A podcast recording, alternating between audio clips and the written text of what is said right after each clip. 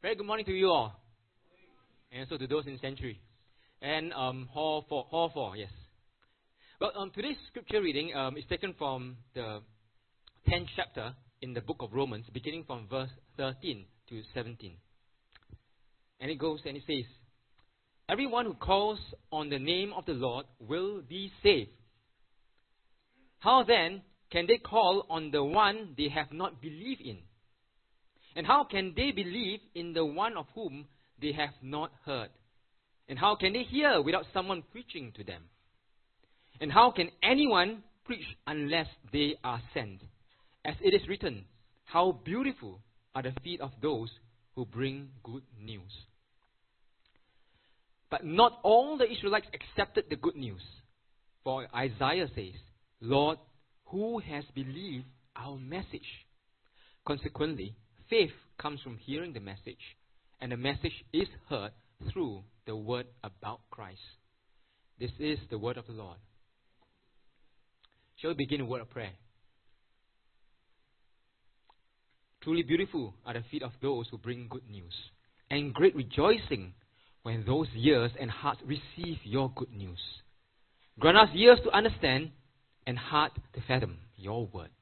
In Jesus' name we pray. Amen.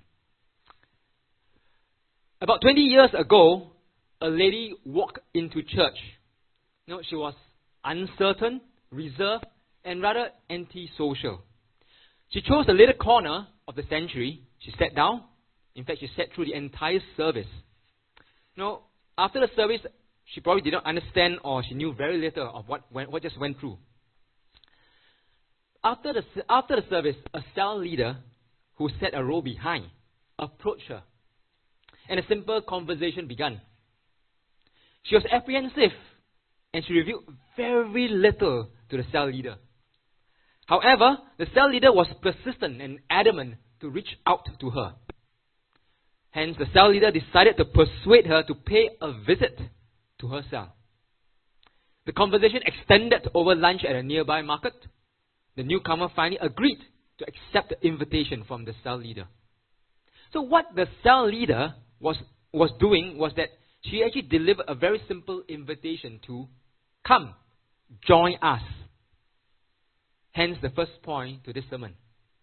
You know, the first three words the cell leader gave to the newcomer: come, join us. Now, we may take these three words very lightly or even casually. However, these three words had impacted many people. Now, some of you may consider that these three words are easy to say and easy to be given out. But let me tell you this, I beg to differ. To give out an invitation is to invite a person into our lives, into our community, our friends, and at times, into our homes. This is not an easy step, especially when you are going out, when you're going to send out this invitation to strangers who you do not know. It requires courage, hospitality, love, and finally, one item, or rather one area, that's where we all find very difficult: transparency. Yet, these three words, come, join us, are the beginning of any form of evangelism or witnessing. You know, it is the introduction of a person to the doorway that Jesus had provided. I'll take this moment to sell a little koyo, okay? A taste of Alpha will be beginning soon on the 7th of April. And you can actually find it on the details in the bulletin. It's on page 23. So you are invited, and you can invite someone else to come join us. So to join this exploratory program, to understand the Christian faith, or what you can do is you can also invite your friends to join for our coming Good Friday evangelistic service on the 30th of March. So these are the events to look forward to that you can target to invite your friends. In Matthew chapter 4 verse 19, Jesus called out to Peter and Andrew, "Come, follow me." And there are three words that are very important. This was an invitation to be Jesus' disciples. This was an invitation to Jesus' life and ministry. So when we send out an invitation to others to come join us, this is rather similar to Jesus Come, follow me. We are inviting them to be the disciples of Jesus and to walk in his life and ministry. Therefore, do not discredit these three simple words of come, join us. I believe many of us who are first-generation Christians began our walk with Christ by responding to those three simple words. Come, join us. But what is next after come, join us? Now, some of you may be here expecting certain methods or formula to sharing the gospel. I'm sorry, I will have to disappoint you. Personally, I feel that there should not be any form of prescriptive method to sharing the good news. I have attended many training seminars and courses, and one of them is a one week of training to memorize methods on evangelism, role plays, and street evangelism. Yes, the courses are helpful. However, we do not need to attend a course to be a witness for Christ. Let me repeat this. We do not need to attend a course to be a witness for Christ. I personally take on a position that your life story is the best evangelistic tool to speak about Christ. God has given us unique stories to touch different individuals in our society. God will use our stories. However, we need to first share them. So what should we share? What should we say? How can we start? Let's take a look at Romans chapter 10 again, verses 8 and 9. Show me the slides. But what does it say? The word is near you. It is in your mouth and in your heart. That is the message concerning faith that we proclaim. If you declare with your mouth, Jesus is Lord, and believe in your heart that God raised him from the dead, you will be saved. For it is with your heart that you believe and are justified. And it is with your mouth that you profess your faith and are saved. So what then should we share? Simple. We should share another three important words. Jesus is Lord. And this is my second point. So when we share that Jesus is Lord, we are also declaring our belief in Jesus from our heart. By saying Jesus is Lord, we proclaim that God the Father raised Jesus from the dead. And Jesus is alive. He's living in our hearts. He is not dead. He is here with us. And that is the next message we should share to others. That Jesus is Lord of our lives. And when we confess that Jesus is Lord, we are also introducing justifying grace to them. So this is like directing them into the doorway. The previous point to come and join us introduces the presence of the doorway. But what does it mean to be justified? Justifying grace, as mentioned in the workbook or on the Disciple's Path that you are using, is like a doorway to a house. So God provided that doorway for us to declare us saved, to restore us to have a right relationship with God, and to enable us to begin a lifelong journey of restoring that tarnished image of God within us.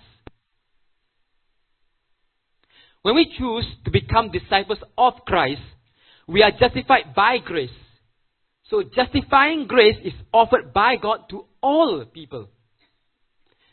This justifying grace cancels out our guilt and empowers us to resist the power of sin, and so that we can fully love God and our neighbors. Now, when we are justified by grace, we enter through the doorway by faith. Okay? However, that is only the starting point. The journey is not yet done. In short, the slide will show that prevenient grace is helping others to be aware of the doorway that God has provided. Justifying grace is entering into the doorway, while sanctifying grace is the journey through the doorway. Sanctifying grace begins the lifelong work of restoration, or restoring the full image of God's image within us. Billy Graham, who you can see in the slides, who recently passed on at the age of 99, he said this: being a Christian, next slide, being a Christian is more than just an instantaneous conversion. It is a daily process whereby you grow to be more and more like Christ. What powerful words. It is a lifelong restoration work in progress. Sanctifying grace is also where we figure out that it is not all about me. And thus we begin to participate in God's redemptive work, and that is to proclaim the gospel. Hence, it is with our heart that we say that we believe and are justified. However, the outward evidence of our belief is on the second portion of verse 10, that we profess our faith. We have to profess, we have to say it out, we have to pass it on. Therefore, we can't just say that, no, we believe in God and yet restrain from proclaiming the gospel. We should profess that Jesus is Lord. You know, some of you may feel inadequate to share the gospel, and some of you may be asking, no, who will believe in me? Well, let me tell you this. Prophet Isaiah said the same thing as mentioned in verse 16. But not all the Israelites accepted the good news. For Isaiah says, Lord, who has believed our message? Hence, enter my third point. Who will believe? Now back to the story of the lady who walked into church herself, and the cell leader had invited her to join her cell. So did she join the cell in the end, after the invitation was given out to her to come join us? You know, as Friday approached, some of us actually doubted whether she would actually turn up. You know, we were actually informed prior to the meeting that we are going to expect a newcomer and she will be joining us. So did she come? Of course she did lah. You know, there's no story to tell, right? However, when we arrived at a cell meeting, we were amazed and shocked because she was the first to arrive. You know, we tried to know her a bit, about her a bit more. We tried to share the gospel. We tried to talk to her, but there was little or no reaction. We begin to ask, like Isaiah, who has believed in our message? And after a few months, we still did not know much about her except her job, and that she's a foreigner living in Singapore and living in a rented apartment near church. So by stating that she is a foreigner in Singapore, I am not trying to marginalize the foreigners among us, okay? Because verse 12 says, next slide, therefore there is no difference between Jews and Gentiles. The same Lord is Lord of all and richly blesses all who call on him. For everyone who calls on the name of the Lord will be saved. The important point to note here is that there is no difference between Jews or Gentiles. No difference between men or women. No difference between young or old. And there's no difference between outspoken individuals or a reserved individual, or local and foreigner. For everyone who calls on the name of the Lord will be saved. Actually, you know what? We should not even be asking the question, who will believe? No, we should not be concerned about statistics. And we should not consider a person who believes in Christ as a success, and a person who has rejected Christ as failure. Who are we to determine who will be saved? Our role is to share the gospel, and it's God's role to convert the heart. That is why we did not, you know, in the story, we did not stop sharing with this foreign newcomer in the story. We continued to reach out to her. This foreign lady in the story presented herself weekly and punctually for cell every week. Although she has not called on the name of the Lord yet, it did not stop us from feeding her. It did not stop us from feeding her with the gospel. And here's my fourth point. It's titled, You Feed Them. And why is it so important that we feed them with the gospel? Let's return back to Romans 14 and states, next slide. How then can they call on the one they have not believed in? And how can they believe in the one of whom they have not heard? And how can they hear without someone preaching to them? You know, everyone, regardless of race, sex, or age, are urged to call on the name of the Lord and be saved. However, they will not call on the name unless they have been moved to believe in Him. And they cannot believe in Him unless they have heard about Him. And finally, they cannot hear about Him unless someone brings the word or good news to them. If we reverse the order, if you can just tap twice on the slides. If we reverse the order or the questions, basically, no one can hear the gospel unless someone preached to them. And no one will believe unless they have heard the gospel. And if they have not heard the gospel, they cannot be touched by the gospel. They cannot be touched by God. The word call can be a metaphor for worship and prayer, as suggested by a scholar. Worship and prayer. 3, how can we worship God and pray to God unless we believe in Him? Can we sing praises to God without believing in Him? It's quite difficult, isn't it? The first step is simple. Bring the good news to others. Sometimes it is as simple as sharing your faith in Jesus to others. And, not all, inviting them to join Alpha. It is good to invite and join Alpha, but this is not the only thing that you must do. You must do something else. Do not just invite your friends for Alpha or our Good Friday evangelistic service. You still need to share your faith. I would like to reiterate that the importance of sharing our faith is important for our growth in Christ. No, we cannot grow in Christ unless we share about Christ. The more that we share Christ to others, the more our faith grows inside us. So as we share, we are reminded the faithfulness of God, and we are also reminded of the assurance that Christ gave to us. Spiritually, we grow closer and understand Christ better as we partake in His mission to save the lost and to continue feeding the sheep. Who then should be feeding the sheep? Jesus mentioned in Mark 6:37 in 3 words, you feed them. Now, for those who are unfamiliar with the story in Mark, that was the story of the feeding of the 5,000. The disciples came to Jesus and said, this is a remote place and it's really getting dark. Send the crowd away so that they can go to the nearby farms and villages and buy something to eat. But Jesus said, you feed them. Although the disciples were referring to physical food, I believe Jesus replied with dual connotation in reference to the feeding of the spiritual food. And that is to feed others with the spiritual word. Yes, it is important to feed the sheep with physical food, but it is just as important to feed them with spiritual food. And who should be feeding the sheep? We should be feeding the sheep. We should not simply depend on someone else to feed the sheep. You know, as some would easily refer to the pastors, you know, to be the best person and the one solely responsible to sharing the word.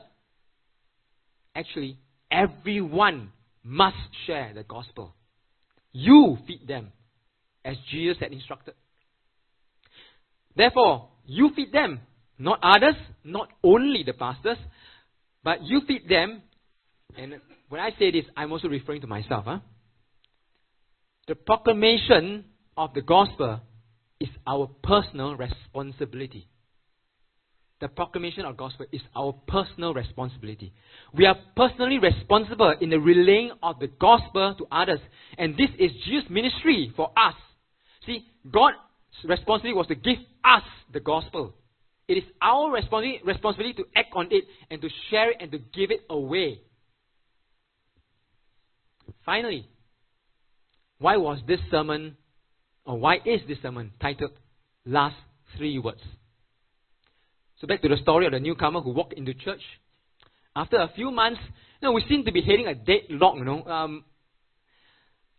We can't get her to talk. There's no response. But however, the interesting thing is this, okay? That she never missed a single cell. She sat at a quiet little corner, sometimes giving some snap critical remarks about those who were late for cell group. But she came, and she listened.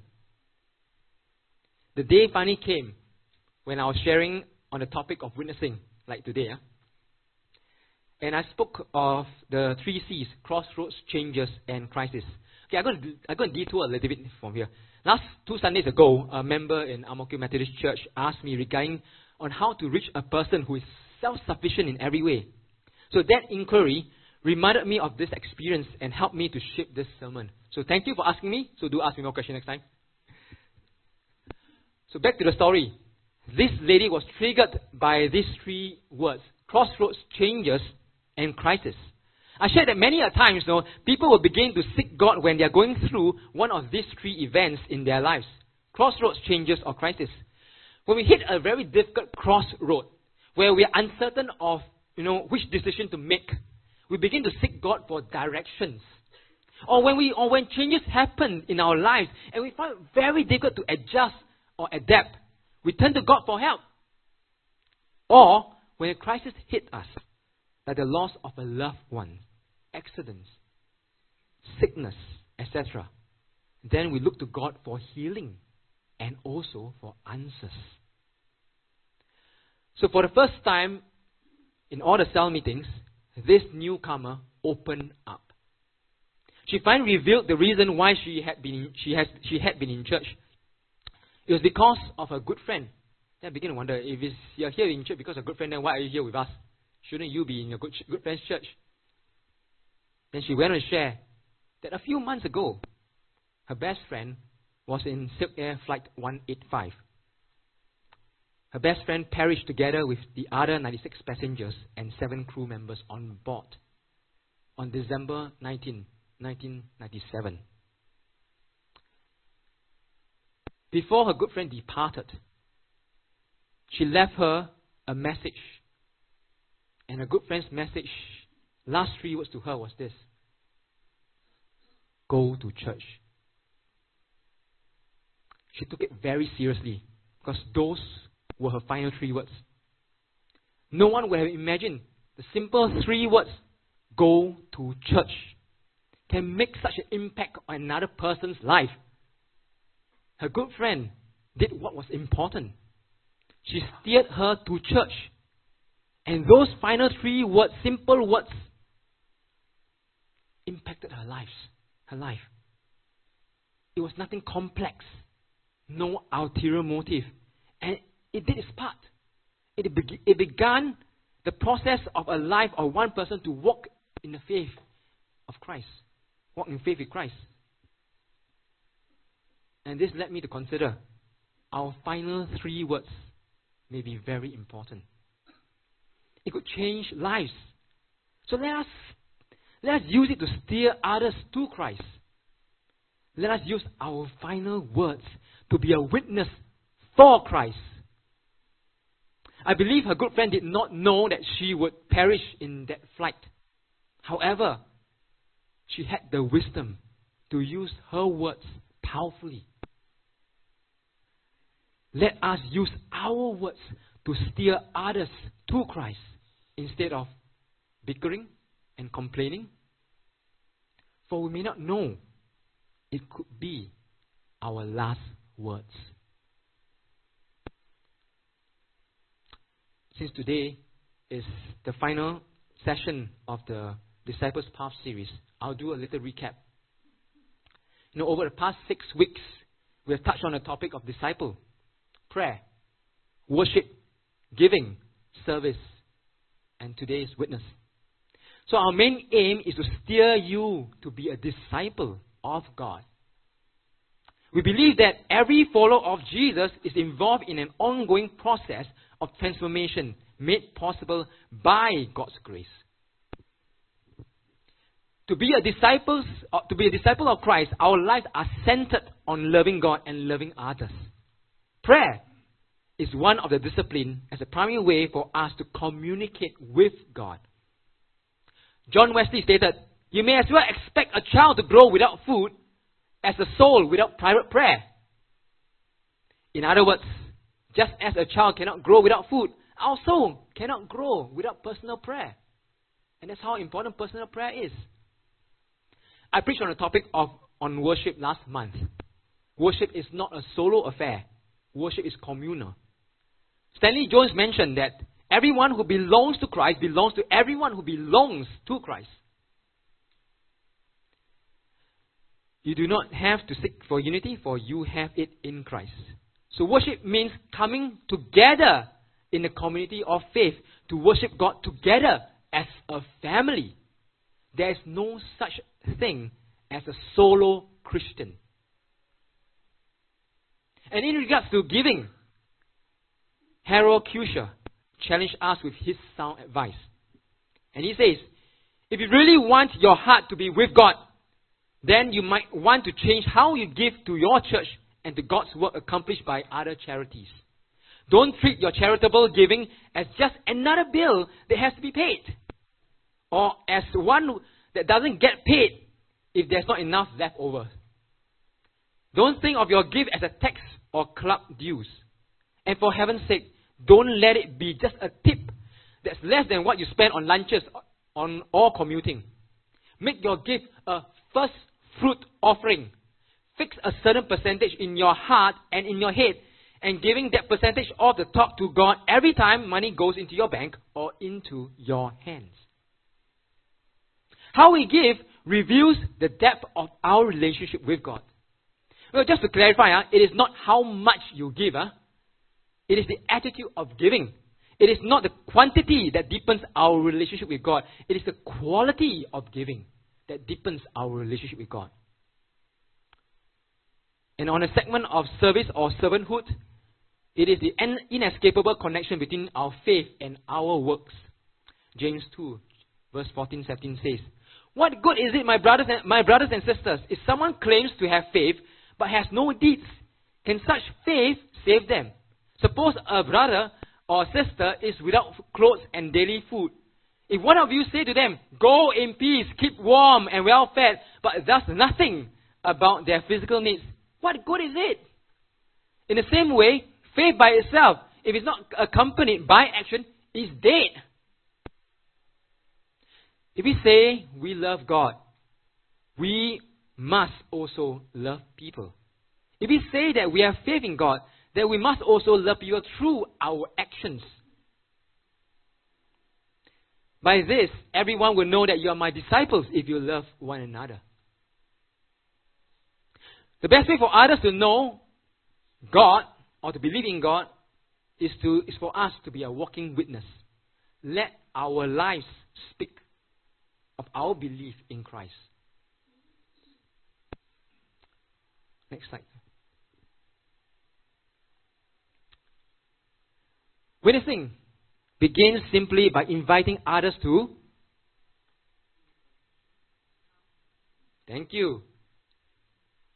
Witnessing is simply proclaiming the. Thank you. Witnessing is not speculating. Thank you. See, our role is to share the gospel. It is God's role to convert the hearts. Witnessing is feeding the people with the gospel. And who is supposed to feed the gospel? Who is supposed to feed the people with the gospel? Jesus said.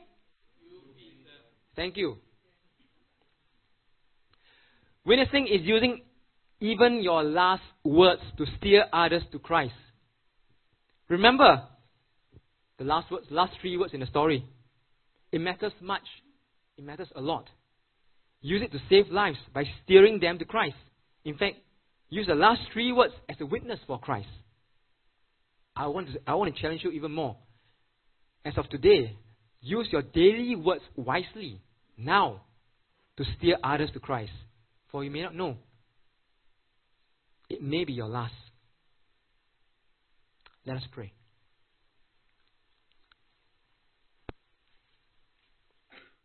Lord, Grant us wisdom to use our words wisely to glorify you. Teach us to use our words to steer others towards you. Lead us by your Holy Spirit to be a walking testimony, to be a walking witness. Help us to walk in your ways that we may be good witnesses to your life. In Jesus' name we pray. Amen.